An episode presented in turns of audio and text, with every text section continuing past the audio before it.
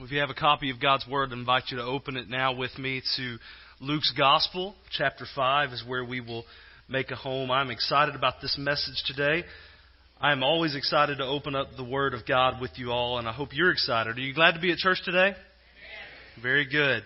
That's two services in a row that people said yes. I mean, I guess, you know, if it's a no, hopefully you would keep it to yourself in that moment. Like, no, rather be somewhere else. But I'm glad you didn't do that. Uh, I love getting to open up the Word of God with you. This is really among the highlights of my week. But what you're going to hear us talk about today and what you're going to hear Jesus kind of uh, slowly walking us toward is something that is important for us to realize that what happens here is actually just kind of the beginning of what God should be doing in our lives each and every moment of each and every day. And we're going to talk about something that's real close to my heart, and that is the idea of who we are supposed to be as disciples. What is a disciple and what does that mean for us to be a disciple?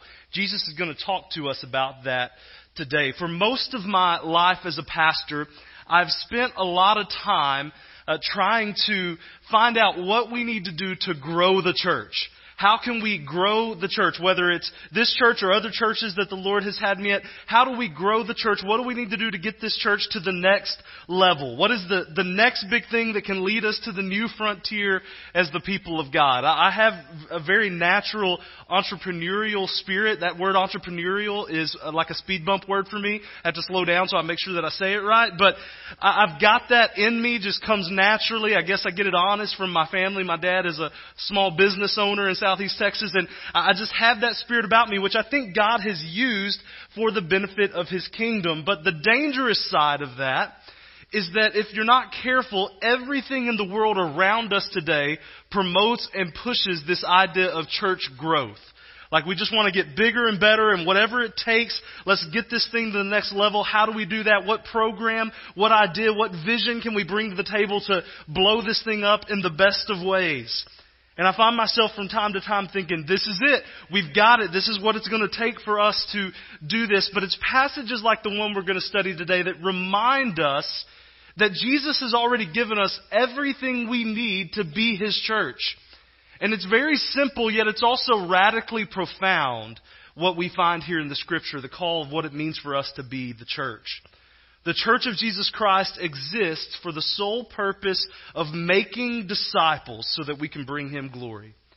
Our goal is to help people meet Jesus, but not only meet Jesus, but come to know Him more and love Him more on a daily basis.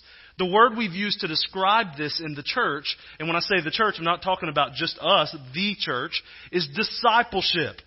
Now, discipleship is one of those churchy words that we have used to, to kind of plug in gaps in all kinds of places. So, discipleship means this to somebody, this to somebody. So, some churches have just quit using the word discipleship because people are confused when you talk about it. But what I want us to do here at Crossroad is basically redeem that word and define it for ourselves. So, what is discipleship? Well, the word disciple just means learner is somebody who learns from somebody else is a disciple. So in the context of following Christ, discipleship, it, we're going to define it this way. Following Jesus together. Following Jesus together. Did you know that following Jesus is not a solo act? Following Jesus is not something that we do individually, yet rather time and time again, we're going to see in the Word of God that following Jesus is something we do together as the people of God. So discipleship is following Jesus together, and the goal for us as, as, a church is to be people who are disciples who are making other disciples. Spiritual running partners is essentially what we're talking about here, that nobody is in this alone. So everything we do at Crossroad is about discipleship. We want to make disciples who are making disciples. This isn't a program. This isn't a new plan or a new vision. In fact, this is the original vision. Jesus in Matthew 28, right before he ascended into heaven after his resurrection, said, Go and make disciples of all nations. He said, This is your job. I'm about to go, but I'm going to come back for you. Until I come back, go and make disciples. So this is the call of the church. Doesn't mean that we want to just make new converts. It doesn't mean that we just want to add new people to our church. We literally want to help people discover Jesus for the first time and then teach them what it means to love Him and serve Him and live for Him. So, here in this passage, we're going to discover this simple yet profound model. In the midst of an incredible story, we're going to see Jesus modeling for us not only what it means to grow as a disciple, but he's also going to model for us what it looks like to go and make disciples. So, with all of that said, let's get to the Word of God. I was talking so fast that I got out of breath a couple times. Like, I'm just excited about this passage. And I've already preached it once, and I'm still this excited. So, I hope you're excited too. Okay, good. You are. I can tell. Just going to go with that. Uh, let's read this passage and ask the Lord to help us today. Luke 5, starting in verse 1. On one occasion, while the crowd was passing in or pressing in on him to hear the word of God, Jesus was standing by the lake of Gennesaret. Now, uh, that's the Sea of Galilee. It says lake. Of, there are two or three different words for the same body of water. To us, the Sea of Galilee probably looks more like a lake in our context, but there were two or three different things they called it. Luke here refers to it as the lake of Gennesaret instead of the Sea of Galilee, but it's the same region where Jesus has been. Verse 2. And he saw two boats by the lake, but the fishermen had gone out of them and were washing their nets. Getting into one of the boats, which was Simon's, he asked him to put out a little from the land. And Jesus sat down and taught the people from the boat. And when he had finished speaking, he said to Simon, Put out into the deep and let down your nets for a catch. And Simon answered, Master, we toiled all night and took nothing. But at your word I will let down the nets. And when they, they had done this, they enclosed a large number of fish, and their nets were breaking. They signaled to their partners in the other boat to come and help them. They came and filled both the boats so that they began to sink. But when Simon Peter saw it, he fell down at Jesus' knees, saying, Depart from me, for I am a sinful man, O Lord. For he and all who were with him were astonished at the catch of fish that they had taken. And so also were James and John, sons of Zebedee, who were partners with Simon. And Jesus said to Simon, Do not be afraid. From now on you will be catching men. And when they had brought their boats to land, they left everything and follow Jesus. Will you pray with me? Lord, we come to this text asking you to do what only you can do, and that's to speak to our hearts. Lord, we need a message from you. Uh, we need to see what it looks like to follow you so that we can lead others to follow you. So, God, I pray that you would just help this be a passage that sticks in our hearts and minds in such a way that it engages us day in and day out. Lord, thank you for your word, the Bible that speaks to us. I pray that we would hear it and apply it and live it today. It's in your name we pray. Amen. Well, an incredible story, probably one that if you have a church background you're familiar with. Uh, Jesus so far in Luke's gospel has been starting in the synagogues, which was the Jewish version of their gathering for church. So he was starting there, but it wasn't going well, was it? If you remember, uh, the first one was in his hometown and they literally tried to kill him after he got done preaching. I've told you before, I've had some bad sermons. No one's ever tried to kill me when I got done preaching. But they tried to kill Jesus, and he, he, we see him continuing to do that. But over time, we're going to see him slowly begin, instead of going to the synagogue, ministering to the rural communities around the Sea of Galilee. So this is where we find Jesus in this passage. And uh, as we saw at the end of chapter 4 of Luke's Gospel, Jesus is healing people. He's casting out demons. He is teaching in a way that nobody has ever heard before with authority and also truth and applying the scriptures like it had never been done and they had never heard in their lives. So naturally what begins to happen is when God is doing that kind of work, crowds come. So there are tons of people around, and Jesus is trying to teach and is getting ready to teach this group of people, but he can't because there's so many of them, and he's on the shore of the Sea of Galilee. So he says to Peter, who, if you remember again from chapter 4, Jesus already has a relationship with Peter. He's hung out there at his house, and that's kind of was home base for them. So he says, Hey Peter, why don't we push your boat out into the water and I'll teach from there? Kind of making a little uh, homemade amphitheater, if you will. We know there are probably hundreds, perhaps even thousands. We don't know an exact amount, but there are tons of people there. And in the cool of the morning, Jesus goes out in the boat and he sits down to teach. Now remember, in this day, rabbis would sit to teach. Listen, I want us to be a biblical church. That's why I'm really praying about getting the recliner up here for Sunday mornings, okay? Just want, I just want to follow the Bible, amen? All right. so we'll see. I'll just be talking and then just start snoring like, somebody wake him up. Somebody wake him up. But that's how it was done in this day. They would go and sit and then teach. So that's what's happening. And Jesus teaches. I wonder what he taught about. We don't know. Luke doesn't tell us. I wonder what that sermon was about. Perhaps it was about discipleship. We don't know.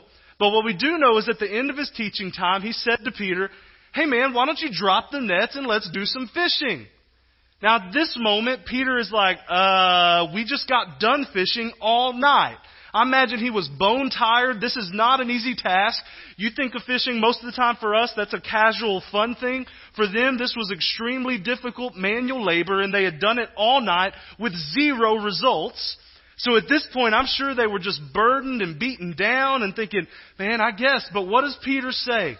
Because Peter already knows who Jesus is and knows that Jesus is special, Peter says this Master, we've worked all night and hadn't caught anything, but at your word, I'll let the nets down.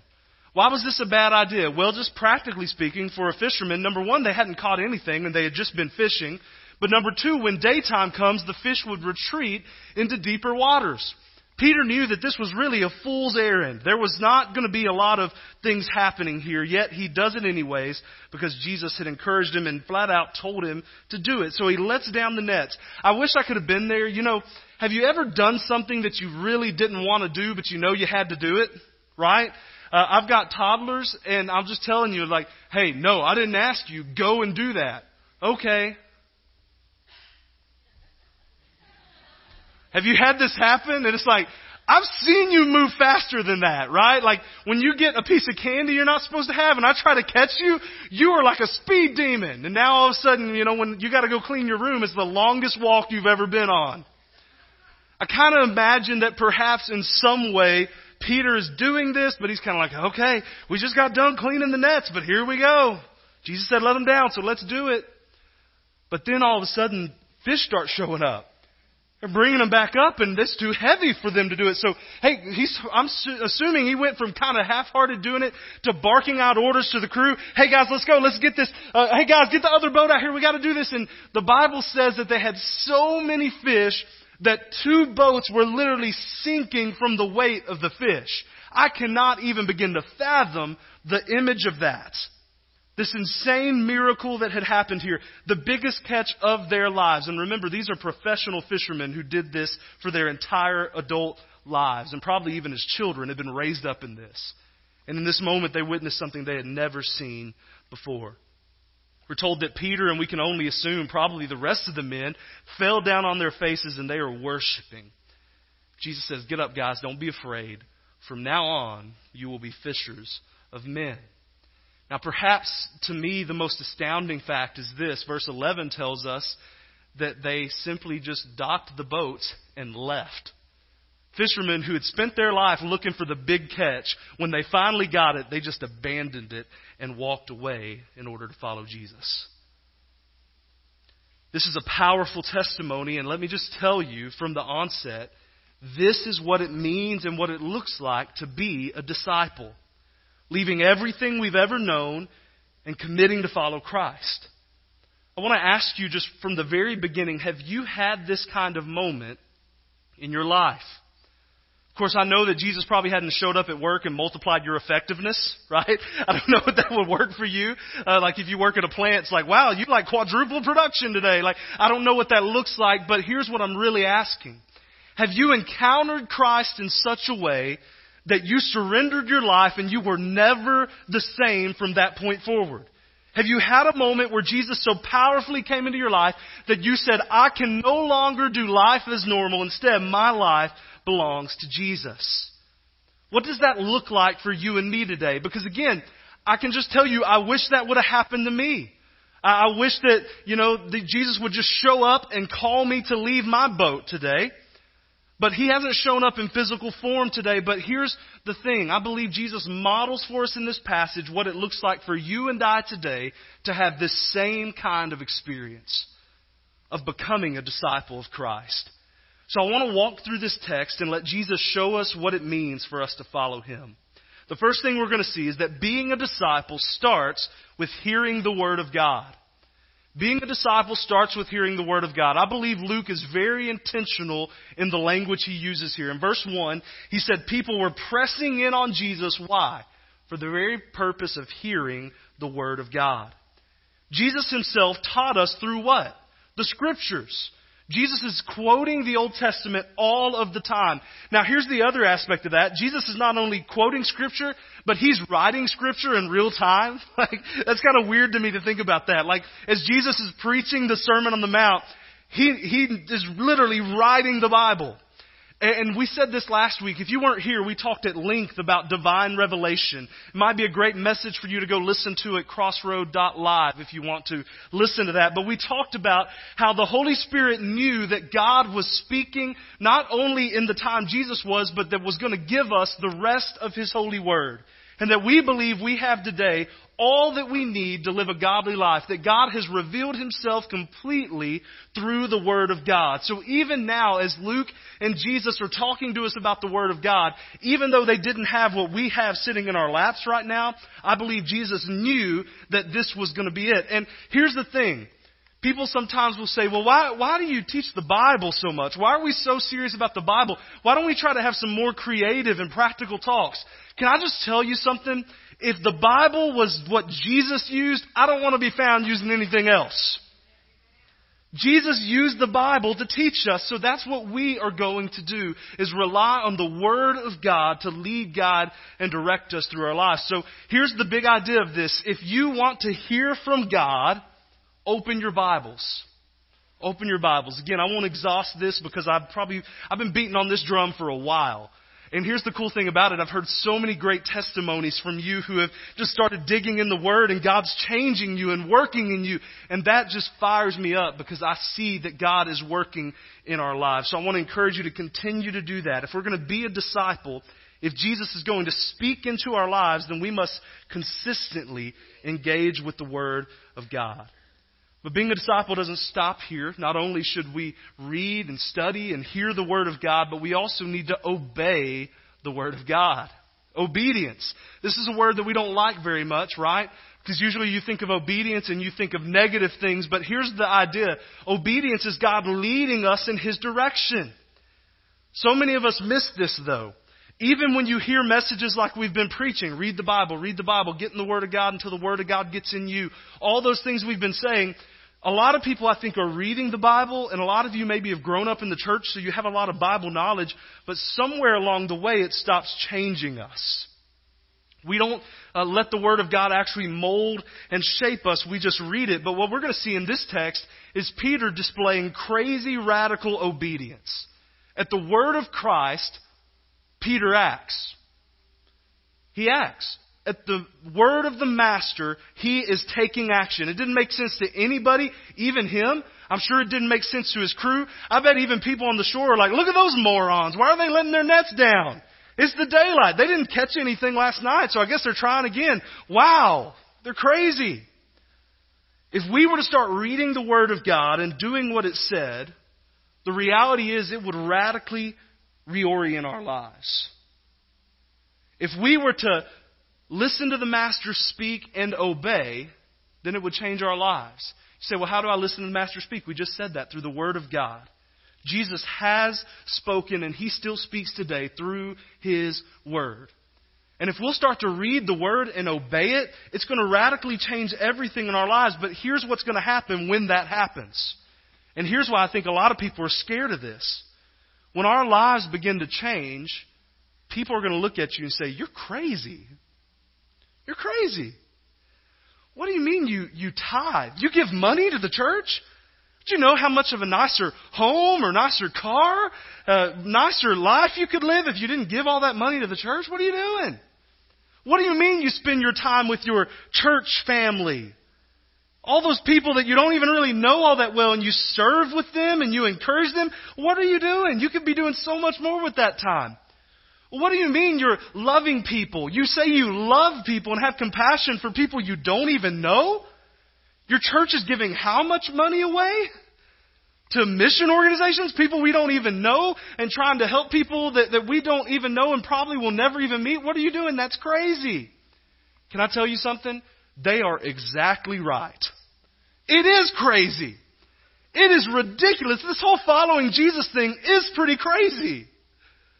But the reality is we do it because we have seen the results. We've seen God's mercy and grace molding us and shaping us and changing us. We have the boatloads of blessings in our lives, don't we? We have seen how God has responded as we live in obedience to Him. Yet, even though we've seen that, here's what's tough. Our flesh still fights against obedience every time. I can be faced with a situation and say, okay, I'm going to follow the Lord. I don't get it. This is hard for me. Everyone thinks I'm crazy, but I'm going to do it. And when I follow Jesus, the very next time I'm faced with the exact same situation, I'm like, oh, what am I going to do? Even though I've seen God bless obedience. Can't tell you how many of my prayers have sounded like Peter's. Master, this is ridiculous. This is crazy. This doesn't make sense to anybody, and everybody's telling me I'm crazy. But at your word, I'll move to Wichita. Okay, sorry, I slipped into testimony time. You may not have that radical of an example in your life, but, but there's moments like that every single day of our lives, aren't there? Master, my neighbor doesn't want to talk to me. You see how fast they get out of their car and like go running in? Like they don't want to have a conversation with me. But at your word, I will seek to engage them and build a relationship in hopes that I can share the gospel with them. You see this? It's difficult for us, and our flesh is always going to battle our heart's desire to live in radical obedience. It's not going to make sense to us a lot of times. It certainly won't make sense to the world. But we know that when we're following Jesus, it will never go badly for us because obedience leads to the blessing of God. And that leads us to this next principle. Being a disciple means humbly responding to God's blessings. Humility. This incredible event happens. Peter doesn't for one second try to claim the credit. He doesn't start blaring over the speaker, started at the bottom, now we hear. He doesn't say, hey, Jesus, get off the boat so we can clean all these fish and get them to the shop and make some money. He doesn't do any of that. Instead, what happens? He falls on his face. He says, I am not worthy Again, I don't want to miss this because here's what happens if we're not careful. We'll take this passage and say obedience leads to blessing. And I just said that a minute ago and I literally said if we're following Jesus it doesn't go badly for us. What do I mean by that though? Because what we'll say if we're not careful is obedience leads to blessing. So I am looking for my boatload of blessings. I've been obedient so bring them in Lord. But you need to understand something. What happened in this passage? They got the boatloads of blessings, but they walked away from everything. Why? Because, church, listen, obedience leads to blessing, but Jesus is the blessing. Jesus is the blessing. I always think of passages like Psalm 23. The Lord is my shepherd. I don't even need anything. He makes me lie down in green pastures. You know, we're like hanging out poolside with God, hanging out beside the still waters. He restores my soul. Everything's great. But then all of a sudden, I don't like Psalm 23 anymore. All of a sudden, we're in the valley of the shadow of death. But here's the reality. At the end of the day, what we realize in passages like Psalm 23 and what we need to realize in our lives every single day is this. Jesus is the green pasture. When we have the shepherd everywhere we go, whether we're walking, hanging out poolside with God, going through the valley of the shadow of death, whether we're going through the most difficult things in the world, it doesn't matter because Jesus is with us and He is the blessing. Some of you need to hear this today because I can just tell you that Western Christianity in particular has oftentimes been built on the back of things like this. If you give more, God's going to hook you up. Your life's going to be great if you'll just give more. If y'all will just start tithing more to this church, your life's going to be so good. Let me just be honest with you.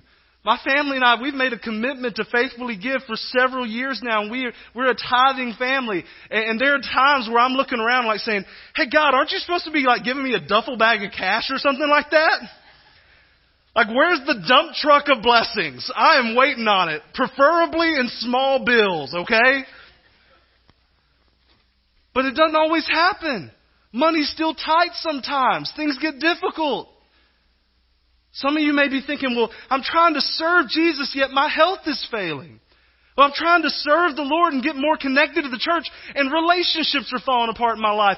And that causes problems because somewhere along the, the way we've bought into the lie that the more obedient we are, then the blessings come in all these other things. But the reality is that you and I need to understand is that when we obey Jesus, we are walking right in the center of His will. There are messages that are like, hey, here's how you arrange your life so that you can be blessed. Do you want to live the blessed life? Here's how you do it. Ten steps to a life of blessing. Steps one through four. Give, give, give, give. Okay? They're usually talking about money. Okay? Then we're going to do this. Come to church. Then read your Bible a certain amount of times. Do all these things. And if you check this list off, you're going to be super blessed. But can I tell you something? You want to be in the center of God's will? Do you want to live a blessed life? Then chase after Christ. Develop a relationship with Him. There is no point where you are more blessed than when you can say, right here, right now, I know that I'm right where Jesus wants me to be. It's hard. Things are not going well all the time. There are difficult things that seems to be falling apart around me, but I know that right now I am where Jesus wants me to be. When we are in that place, can I tell you, that is the definition of the blessed life. Obedience leads to blessing, but Jesus is the blessing. But it takes humility for us to figure that out, doesn't it? Because you know what pride says? What does pride say? It's all about me. But Peter doesn't say, Wow, thanks for the fish, Jesus. What's he say? I don't even need the fish. I've got the Savior. And I can walk with Him. I can talk with Him. I can have a real relationship with Him. This is what it means to humbly respond to the blessings of God. Jesus is the blessing, not money, not stuff, not success, not health, not anything else. It's Jesus.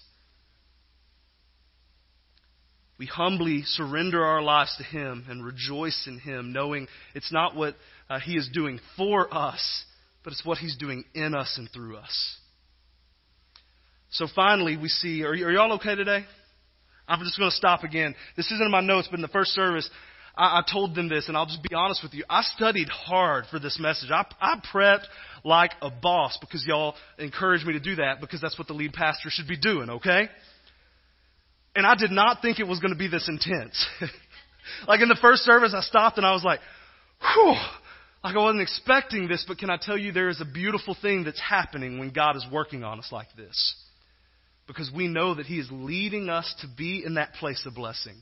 So let's lean into the difficulty. Let's lean into the challenge that is God's Word today because I believe using this message to, to challenge and change us for the benefit of His glory and for our good. So first, if we're going to be disciples, we said we need to be hearing the Word of God. Secondly, we said we need to be obeying. We need to be walking in obedience. And then we said we need to humbly rejoice in the blessing of God. And that is His Son, Jesus Christ, and our relationship with Him. And finally, if we want to be a disciple, we need to be a people who go. A people who go. Jesus says, from now on, you'll be catching men. You will become fishers of men. Being a disciple of Jesus means that we now are making disciples. Hear me when I say this. Real disciples make disciples. Real disciples make disciples. This isn't a job that's for pastors or for missionaries or super Christians. There aren't any super Christians, but just go with that, okay? If you are a disciple, the call of God on your life is to make disciples, to lead people to Jesus and help them learn what it means to follow Him. This doesn't mean that you need to quit your job and become a pastor.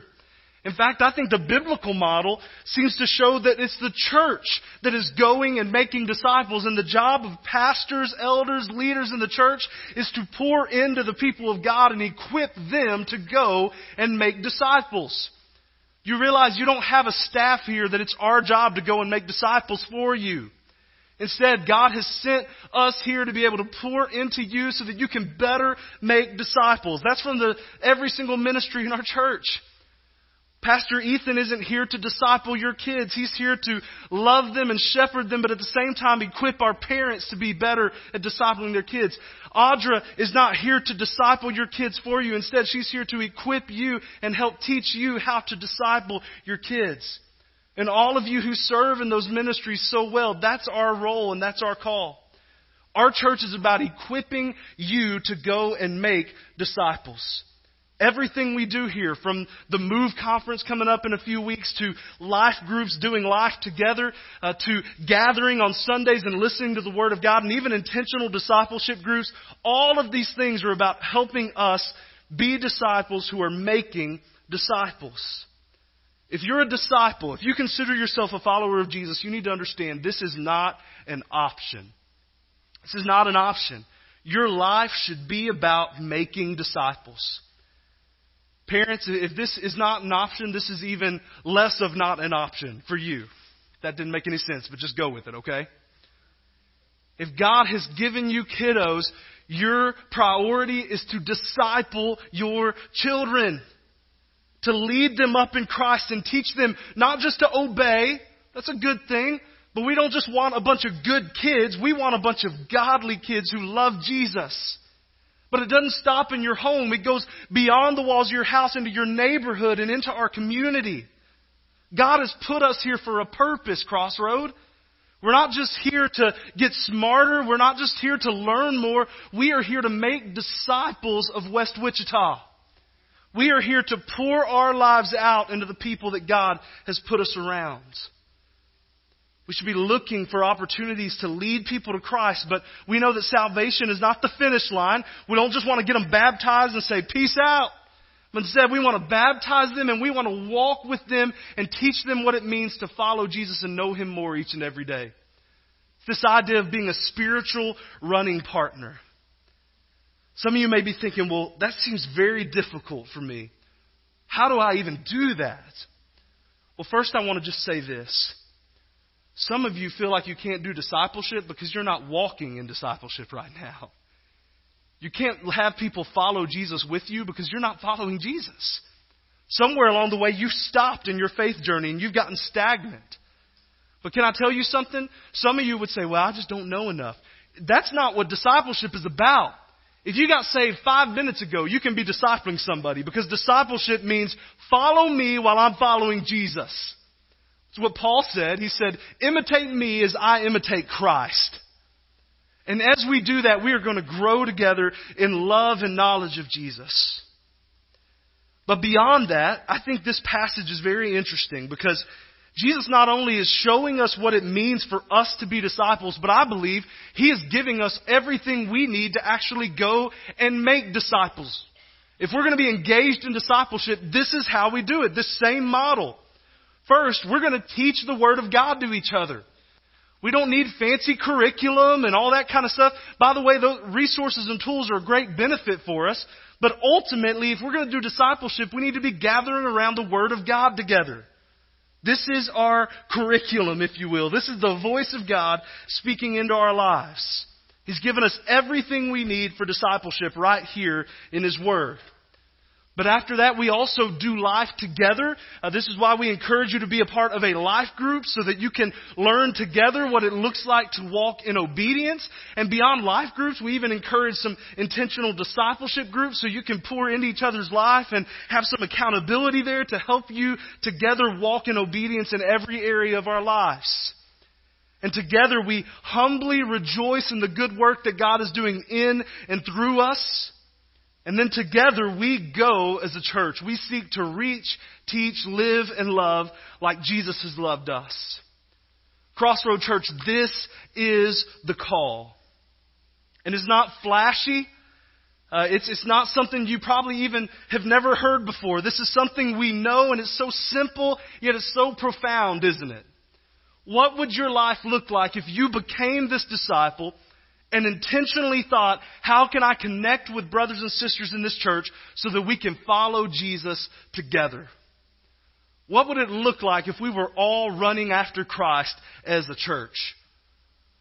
Just going to say, we, we averaged, you know, 400, 450, ministerially speaking, eight or 900 people on Sunday mornings. Just kidding. But imagine if you went to lunch today and came out of lunch and a mass group of 400 people were running towards you. what would you do? I would run, probably in the same direction as them. I don't look fast, but I can be fast when I'm scared, okay? That would be pretty daunting. It would have an impact on your lunch, probably, wouldn't it? What would it look like for us to all be running into this community for the sake of the gospel? It would have a massive impact. And we're like, okay, what do we do? Where do we sign up for this? It starts with you becoming a disciple. It starts with you going to the Word of God and saying, God, speak to me. And when He does, saying, Master, this doesn't make a lot of sense, but I'll do it. I'll obey. And when we see God working to rejoice and say, I can't believe you're doing this in me and through me, I'm humbly rejoicing in your work and I humbly submit my life to you. And when we do, we go into the world and shine bright for Christ. This is the call of the gospel. This is what it looks like for us. And, and I truly believe, as simple as this is, if we will start to follow Jesus passionately individually so that we can come together and get connected to each other and follow Jesus together as the people of God, I believe that we will see the impact from these simple commitments for generations to come at Crossroad Church. But it starts here. It starts here. You pray with me? Lord, my prayer is that we would be disciples, that we would take seriously this blessed relationship we have with you. God, that we would hear your word, that we would respond in obedience, that we would humbly surrender our lives, and that we would go into a world that desperately needs you and use those same things to lead others to you. Lord, messages like this challenge us. Lord, I know that some of my friends here have probably been feeling in their lives like I do at times that, that we were meant for more than this. So I think sometimes we look everywhere else for what that more is. But God, I pray that we would find it right here in your gospel.